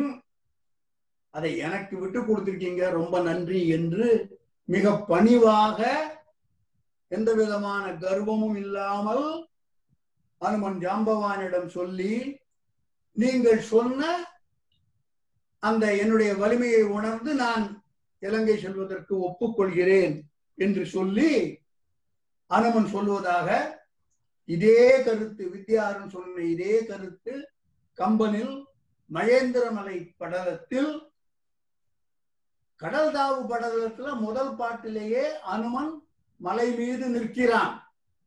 அதற்கு முந்தின நிகழ்வு எல்லாம் மகேந்திரமலை படலத்தில் கிஷ்கிந்தா காண்டத்தில் அமைந்து விட்டன. ஜாம்பவான் உற்சாகமூட்டி அனுமனை புறப்படு என்று சொல்ல அனுமன் நான் பண்ணிட்டு வந்துடுறேன் என்று அவங்களுக்கு ஒரு தனக்கு நம்பிக்கை ஊட்டிக் கொள்கிறான். அவங்களுக்கும் ஒரு ரீஅஷூரன்ஸ் கொடுக்கிறான். ரெண்டு பாட்டு இலங்கையை இடந்து வேரோடு இலங்கையை இடந்து வேரோடு இவ்வையின் தருக என்றாலும் விலங்கினர் தம்மை எல்லாம் வேரொடும் விழிய நூறி நூறி என்றால் கொன்று நுறுக்கி அடித்து நொறுக்கி இலங்கையை இடந்து வேரொடு இவ்வையின் தருக என்றாலும் விலங்கினர் தம்மை எல்லாம் அரக்கர்களை விலங்கினர் தம்மை எல்லாம் வேரொடும் விழிய நூறி புலங்குழை மயிலை கொண்டு போது என்று புகன்றிட்டாலும் சீதையை கொண்டு வா. புலங்குழை மயிலை கொண்டு போதன புகன்றிட்டாலும் கலங்கலீர் உரைத்த மாற்றம் முடிக்குவல் கடிது காண்டி கடிது காண்டி அவர் சொன்ன மாதிரி ஒரு நொடியில பண்ணிட்டு வந்துருவேன் என்று அவர்களுக்கு அவர்களை நம்பிக்கை கொள்ள வைத்து தனக்கும் நம்பிக்கை ஊட்டிக் கொள்பவனாக அனுமன் சொல்லும் பாடல் இது. இன்னொரு பாட்டு சொல்றான். ஓசனை ஒன்று நூறும் உள்ளடி உள்ளதாக. ஈசன் மண் அளந்தது ஏய்ப்ப இருங்கடல் இனிது தாவி ஈசன் மண் அளந்தது ஏய்ப்ப. மகாவிஷ்ணு வாமனாவதாரத்தில் ஒரு அடியால் எல்லாத்தையும் அளந்துடுறான் அதுபோல இந்த கடலை என்னுடைய ஒரு அடி. உள் அடி உள்ளது ஆக. உங்கள்ட்ட பாட்டு இல்லை? ஓசனை ஒன்று நூறும் ஒரு யோஜனை தூரம். ஓசனை ஒன்று தூரும் உள்ளடி உள்ளதாக ஈசன் மண் அலைந்தது ஏய்ப்ப இருங்கடல் இனிது தாவி வாசவன் முதலோர் வந்து மலையினும் இலங்கை வாழும் நீசரை எல்லாம் நூறி நினைத்தது முடிப்பல் பின்னும் என்பது அனுமன் ஜாம்பவானுக்கு சொல்லுது. ஈண்டினிது உரைமின் ஈண்டு இனிது உரைமின் யானே எரிகடல் இலங்கை எய்தி மீண்டிவன் வருதல் காரும். நாங்க திரும்ப வர்றதுக்கு இங்கே இருங்க. விடைதம்மின் விரைவின் என்ன? ஆண்டு அவர் ஒவ்வொன்று வாழ்த்த அலர்மழை அமரர் தூவ சேனுடர் சிமைய தெய்வ மகேந்திரத்து உம்பர் சென்றான். என்பது கிட்கிந்தா காண்டத்தின் மகேந்திரம் மலை மகேந்திர படலத்தில் இருக்கக்கூடிய கம்பனுடைய பாடல். ஆக கம்பனில் இல்லை என்று இல்லை கம்பனிலும் இருக்கிறது. எந்த இடத்தில் தேண்ட வேண்டுமோ வான்மீகத்துல நீங்க உள்ள போய் பார்த்தீங்கன்னா அது கிருஷ்ணந்தா காண்டத்தில் இருக்குமானால் ஏறக்குறைய கம்பனிலும் அதே இடத்தில் இருக்கிறது. இது வித்யா அருண் சென்ற வகுப்பில் இந்த மாதிரி இமெயில் மூலமா வகுப்பில் கேட்கப்பட்ட கேள்வி அன்று வகுப்பில் எழுப்பப்பட்ட வினா அன்று இந்த கம்பராமாயணம் ஜி ஜிமெயில் ஒரு அந்த அந்த மின்னஞ்சல் மூலமாக வந்த வினா அதற்குரிய விட. இன்று ஏதேனும் இப்பொழுது யாராவது கேட்க விரும்பினால் ஒன்னோ ரெண்டோ மூணோ கேள்வி கேட்கலாம். விஜய் நீங்க. கோஆர்டினேட் பண்ணுங்க. ஓகே ராஜி கேட்க விரும்புறாங்க. ராஜி நீங்க கேட்கலாம். வணக்கம் ஐயா. எனக்கு. ஒன்றும் எனக்கு வந்து ஒன்றும் பெரிய சந்தேகம் இல்லை. இந்த குலசேகர ஆழ்வார் பா- ராமருக்கு பாடிய தாலாட்டுன்னு சொன்னீங்க இல்லையா? அதையும் இளங்கோ அடிகள் வந்து ராமனை பற்றி சொன்னதையும் தயவு செய்து மறுபடியும் ஒரு தடவை நீங்க சொல்லணும். அவ்வளவுதான். நான் ஒரே ஒரு விஷயம். என்ன ஆகுதுன்னா உங்களுக்கு செவ்வாய்க்கிழமை அனுப்பிச்சிடுறேன். நான் ராஜிக்கு செவ்வாய்க்கிழமை அனுப்புறேன். அப்புறம் மீண்டும் மீண்டும் மீண்டும் படித்துக் கொண்டே இருக்கிறேன். நிறைய நயம் சொல்லலாம் சொல்லலாம் என்று தோன்றுகிறது. எனவே உங்களுக்கு இதை அனுப்ப முடியவில்லை. கூடுமான வரை அனுப்பிவிடுகிறேன் குலசேகர ஆழ்வார் பாட்டு. மலையதனால் அணை கட்டி மதில் இலங்கை அழித்தவனே. மலையதனால் அணை கட்டி மதில் இலங்கை அழித்தவனே. அலைகடலை கடந்தமரர்க்கு அமுதருளி செய்தவனை. கலைவலவர் தாம் வாழும் கணபுரத்து கருமணியே. கண்ணபுரம். கலைவலவர் கலைவலவர் தாம் வாழும் கணபுரத்தின் கண்மணியே சிலைவலவா சேவகனே ஸ்ரீராமா தாலேலோ இது குலசேகர ஆழ்வார் பாட்டு. சிலப்பதிகார பாட்டு நிறைய பேர் கேட்டிருப்பீங்கன்னு நான் நினைச்சிட்டு இருக்கேன். எம்எஸ் அம்மா நிறைய கச்சேரியில பாடுறவங்க அது மூ உலகும் ஈரடியார் வாமன மூவுலகும் ஈரடியால் முறை நிரம்பா வகை முடிய தாவியசே வடிசேப்ப தம்பியொடும் காண்போந்து இலக்குவனோடு ராமாவதாரம். மூவுலகும் ஈரடியால் முறை திணர் முறை நிரம்பா வகை முடிய தாவியசே வடிசேப்ப தம்பியொடும் கான் போந்து சோவரனும் போர் முடிய தொல்லிலங்கை கட்டழித்த சேவகன் சீர் கேளாத செவி என்ன செவியோ? செவியே திருமால் சீர் கேளாத செவி என்ன செவியே? என்று நிறைய இந்த இந்த ஆட்சியர் குறவையில நாவென்ன நாவே? என்று பல உறுப்புகளை பற்றி அற்புதமாக பாடியிருக்கிறார் இளங்கோவடிகள். சேவகன் என்ற அந்த வார்த்தைக்காக நாம் சேவகன் ஸ்ரீராமுன்னம் சேதுவும் என்ற மாதோ. அடுத்த கேள்வி அடுத்த வினா? நன்றி. ஐயா அடுத்ததாக இது சாட்ல வந்த கேள்வி. வேண்டிய. உலகம் வேண்டிய உலகம் என்று பாடல் மூன்றில் சொல்வது ஏன்? வேண்டிய உலகம் என்றால் நாகர் வேண்டிய உலகம். நாகர்கள் தங்களுக்கு வேண்டிய என்றால் விருப்பப்பட்டது. நீங்கள் என்ன வேண்டுகிறீர்கள் என்றால் உனக்கு என்ன உனக்கு என்ன வேணும்? கேட்கிறோமா இல்லையா? அந்த மாதிரி நாகர்கள் அவர்களுக்கு எந்த விதமான உலகம் வேண்டும் என்று விரும்பினார்களோ அந்த வேண்டிய உலகம். அந்த பாடலை பாக்குறேன் கீண்டது வேலை நன்னீர் கீழுற கிடந்த நாகர் வேண்டிய உலகமெல்லாம் வெளிப்பட. நாகர் உலகமெல்லாம் வெளிப்பட. நாகர் வேண்டிய உலகம். நாகர்கள் எந்த விதமான உலகம் தங்களுக்கு வேண்டும் என்று விரும்பினார்களோ அவர்களுடைய அந்த உலகம் வெளிப்பட. நன்றி. நன்றி. அனு விஜயகுமார் கேட்டிருந்தாங்க. நன்றி. அடுத்ததாக கவிதா கேட்டிருக்காங்க. சேது என்பது பாலத்தை குறிப்பது அல்லவா? இது இந்த கேள்வி எதிர்பார்த்தேனா? சேது என்பது அணை. பாலம் அன்று. இது நான் நினைச்சுக்கிறது நான் பிழையா இருக்கலாம் அது வேற விஷயம். பாலம் என்பது அடியில் தண்ணீர் போனோம்.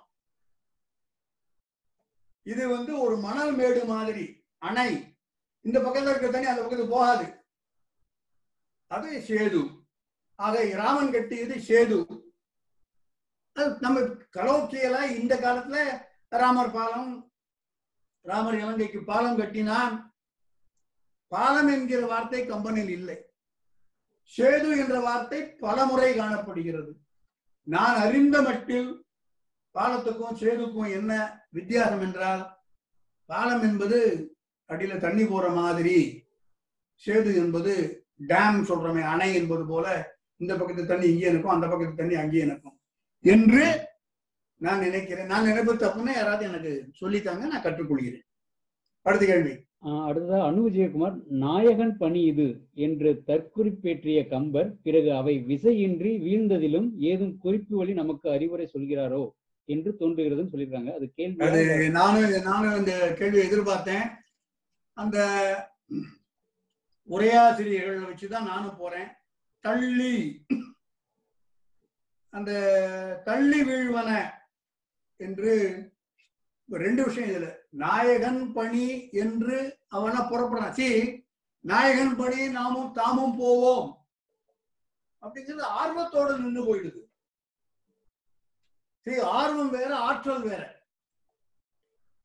இந்த வேழம் மரங்கள் காடுகள் பல்லுயிர் எல்லாம் இதுலயும் நிறைய வித்தியாசம் இருக்கு. ஒண்ணு சொல்றேன் நீங்க. நீங்க சொல்ற மாதிரி இவைகள் இவ்வாறு கிளம்பி போன என்பது தற்குறிப்பேற்றம். இவைகள் இந்த நோக்கத்தால் கிளம்பவில்லை. அனுமனுடைய வேகத்தால் அவை இழுத்துச் செல்லப்பட்டன. மாவோடு மரணும் மண்ணும் வள்ளியும் மற்றும் எல்லாம் போவது புரியும் வீரன் விஷயினால் அனுமனுடைய விஷயினால் முதல் பாட்டிலேயே இசையுடைய அண்ணல் சென்ற வேகத்தால். சோ அனுமனுடைய வேகத்தால் தான் இவை எல்லாம் கிளம்புகின்றன. இவை ஏன் கிளம்பின என்பதற்கு கம்பன் கற்பித்துக் கொள்ளும் தற்குறிப்பேற்றம் தான் ஓ ராமகாரியம் நடக்கிறது நம்மளும் போவோம்னு. சோ அந்த ஒரு ராமகாரியம் நடக்கிறது தாமும் போவோம் என்று புறப்பட்ட இவை உண்மையில அந்த அது தற்குறிப்பேற்றம் என்பதால் உண்மையான நிகழ்வு அந்த வேகத்தால் இழுத்து செல்லப்படுகிறது அந்த வேகம் கம்மியான பிறகு. அனுமனுக்கு அந்த வேகத்தை அவன் ஊட்டி கொண்டே இருக்கிறான். இவற்றிற்கு முதலில் கொடுக்கப்பட்ட வேகத்தோடு சரி. எனவே அவை கீழே விழுந்து விடுகின்றன. இதுதான் நீங்க கேட்ட கேள்வின்னு நான் புரிஞ்சிருந்து பதில் சொல்றேன். ராஜி நீங்க எதுவும் கேட்க விரும்புறீங்களா? ஏதோ இது போட்டிருக்கீங்க?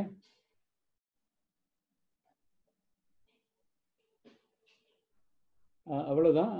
அடுத்ததாக இது ஒரு குரூப் ஃபோட்டோ எடுத்துக்கலாம். நீங்க உங்களுடைய வீடியோ ஆன் ஆன் பண்ண வேண்டியவங்க கொஞ்சம் ஆன் பண்ணீங்கன்னா ஒரு குரூப் ஃபோட்டோ எடுத்துடலாம். ஒரு பதிவு வந்திருந்த அனைவருக்கும் நன்றி. வகுப்பு பயனுள்ளதாக சுவை உள்ளதாக இருந்தால் தயவு செய்து உங்களுக்கு தெரிந்தவர்கள் உற்றார் உறவினர் நண்பர் சுற்றம் அனைவரிடமும் சொல்லி எவ்வளவு பேர் கலந்து கொள்றாங்களோ அவ்வளவுக்கு இதுல எனக்கு ஒண்ணும் இல்லை. கலந்து கொள்பவர்களுக்கு கம்பனை ரசிக்கலாம்.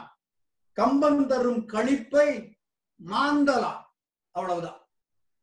அனைவருக்கும் நன்றி வணக்கம்.